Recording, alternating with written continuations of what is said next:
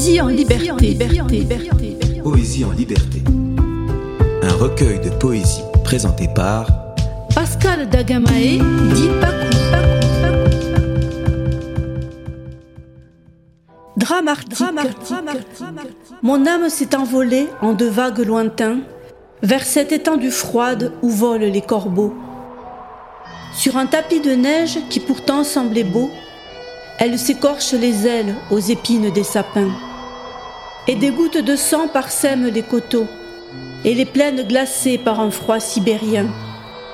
Et c'est bien drame arctique que de la voir sans elle, car de tourner en rond, elle devient cruelle. Radio Tridim. Radio Tridim. Tridim Radio.